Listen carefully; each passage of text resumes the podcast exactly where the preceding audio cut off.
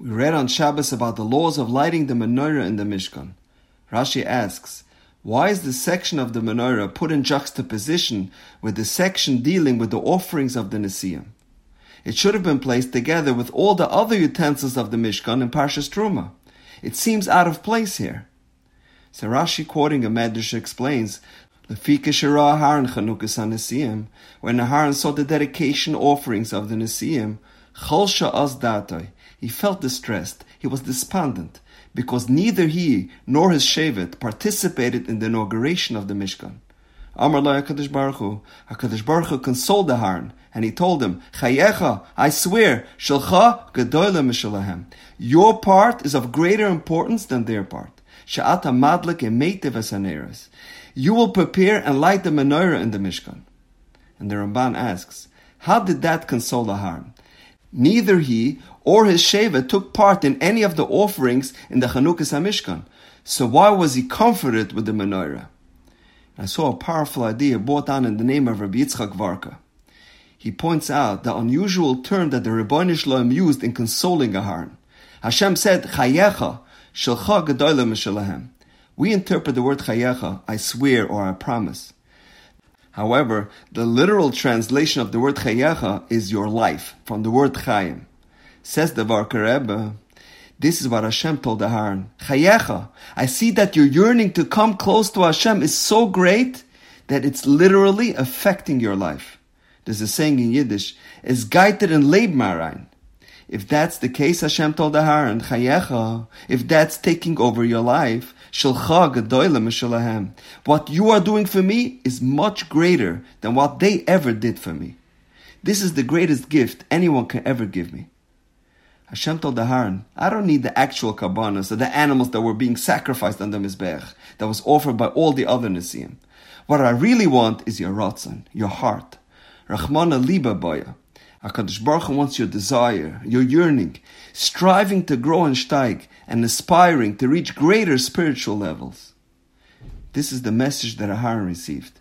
It doesn't matter what role you play in Avodah Hashem, as long as you devote yourself with all your heart and soul. There's a story told about a Talmud in Mesivta Tiferes who came from a non-observant family.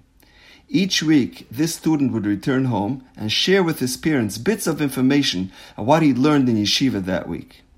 One Shabbos, his father became especially intrigued on what his son had related to him, and he tells him, Son, please bring me a Gemara and show it to me inside. The father was so inspired that they decided that they would learn together every single weekend a piece of Gemara. And since the father had never learned Gemara before in his life, he didn't even know how to read Hebrew. So it took them three years to complete one daf of Gemara. And they completed that single daf of Gemara in the most thorough manner. Then the father asked his son, Shall we make a siyum on this daf that took us three years to complete?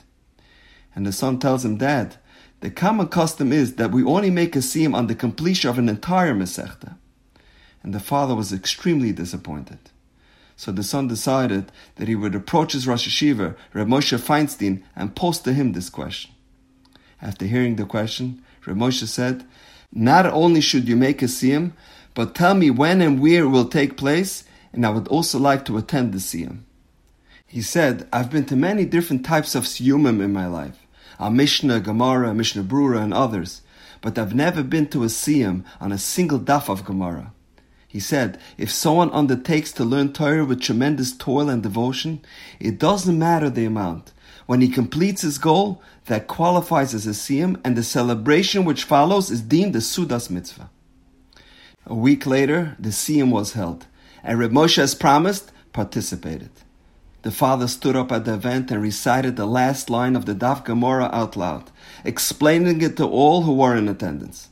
He said, Although I've had much success in my professional career, this is the greatest moment of my life, my crowning achievement. A great feast was then served, which included music and dancing and singing. The festivities continued into the early hours of the morning. When the party was over, the father went to sleep. But he never woke up. He died in his sleep. The next day by the Levire, Moshe got up and said, the Gemara says, Yesh koina alomai achas. A person can acquire his world in one hour. Yesh koina alomai but daf echad.